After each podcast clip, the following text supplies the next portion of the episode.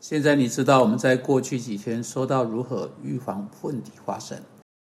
每个辅导者在他能够预防问题时，都会很高兴。我们不是对提高我们有的任何辅导数量有兴趣啊，问题是已经有太多的人在太多方面受到伤害。我们确实不需要更多人受伤害。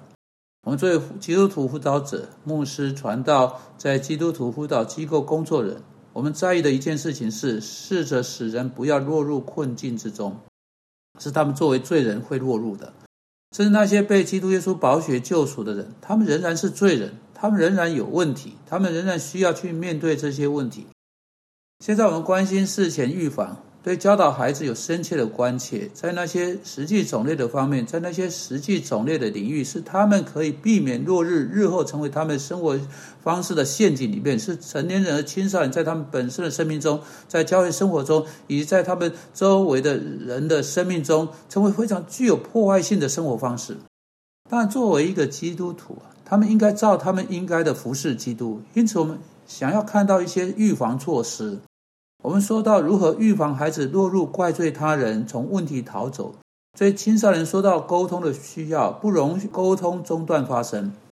今天我们要说到教导孩子承认他们的罪，承认他们的罪，不只是当有人抓到他们时承担他们的责任，像亚当夏娃拒绝做的；当上帝抓到他们时，而是每当一个人犯了罪之后，采取主动去到他所得罪的人那里，首先到神面前。其次，到他所得罪的任何人面前承认那个罪。让我读说到这个问题的箴言二十八章十三节给你听：遮掩罪过的必不亨通，承认离弃罪过的必蒙连续。这是极其重要的一节经文。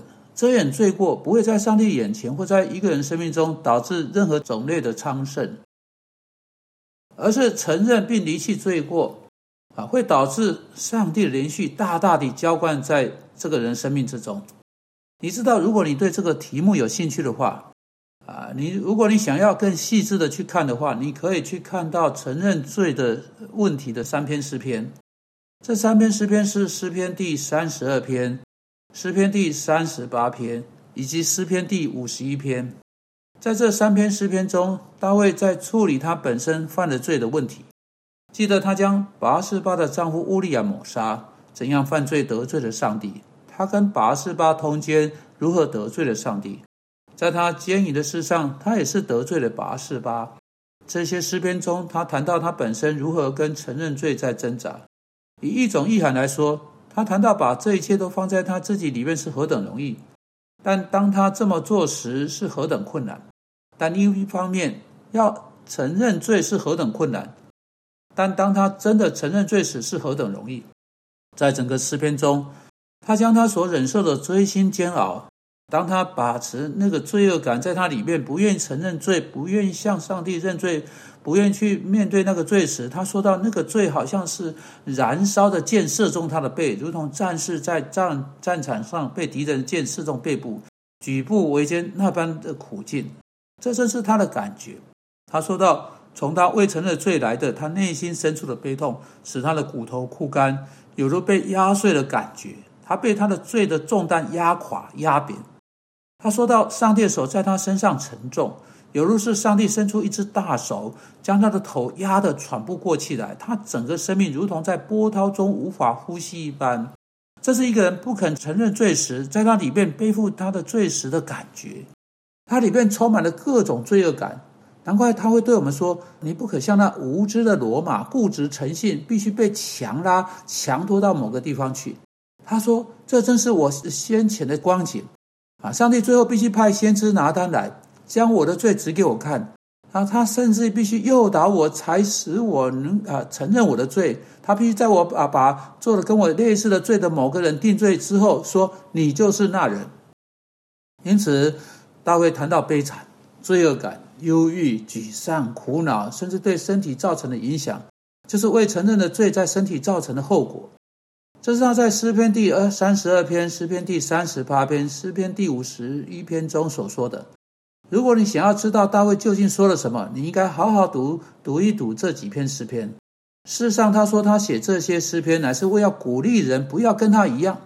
他写这些诗篇是要告诉人承认罪所带来的福气，在上帝面前承认罪，并且把罪处理好，然后让他罪被耶稣基督宝血遮盖的人何等有福。再来看一次箴言：遮掩过错的必不亨通，承认离弃罪过的必蒙连续。啊，因此在伊甸园中，亚当夏娃再次面对相同的问题。在亚当夏娃他们犯了罪之后，他们的第一个动作乃是遮掩他们的羞耻。因此，当他们面对上帝时，他们就无需面对上帝看透人的眼目，使他们的赤身的肉体无所遁形。所以，他们用无花果树的叶子编做裙子，来将他们的自己修遮掩起来。因此，在上帝面前，他们试着将他们的羞耻掩藏起来，将他们的罪掩藏起来，将他们的过错吃的不可吃的禁果掩盖起来。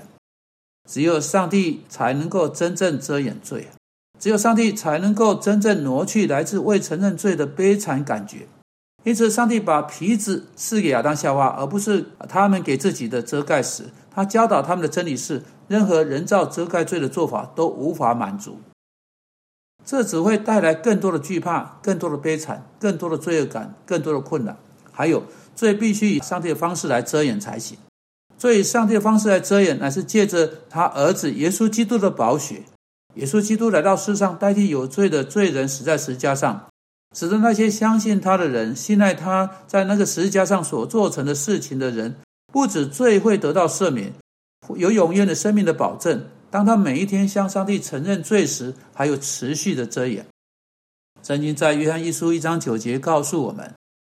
上帝是信实的，是公义的，必要赦免我们的罪，洗净我们一切的不义。这就是为什么每个幼小的孩子在一开始就要被教导要向上帝认罪。其实向其他人承认罪，将罪藏在心中的悲惨，对一个孩子来说是太重，难以承担；对成年人来说也是。因此，你应当在孩子小的时候就鼓励他们在祷告中来到来向上帝承认罪。并且跟别人谈到他们所做的错事，赶紧把事情弄对，而不是把他们的罪恶感的悲惨藏在他们心中。主啊，求你帮助我们，知道如何教导我们的孩子。求你帮助我们，能够日复一日、年复一年，衷心的教导他们。要我们教导他们是很困难，因为我们时常发现要承认我们的罪是有相当的困难。但主啊，求你教导我们箴言二十八章十三节的真理。当我们遮掩我们的过错时，我们不会亨通；但当我们承认并离弃罪过时，你会赐给我们大的怜悯和恩典。我们奉基督之名为此事祷告，阿门。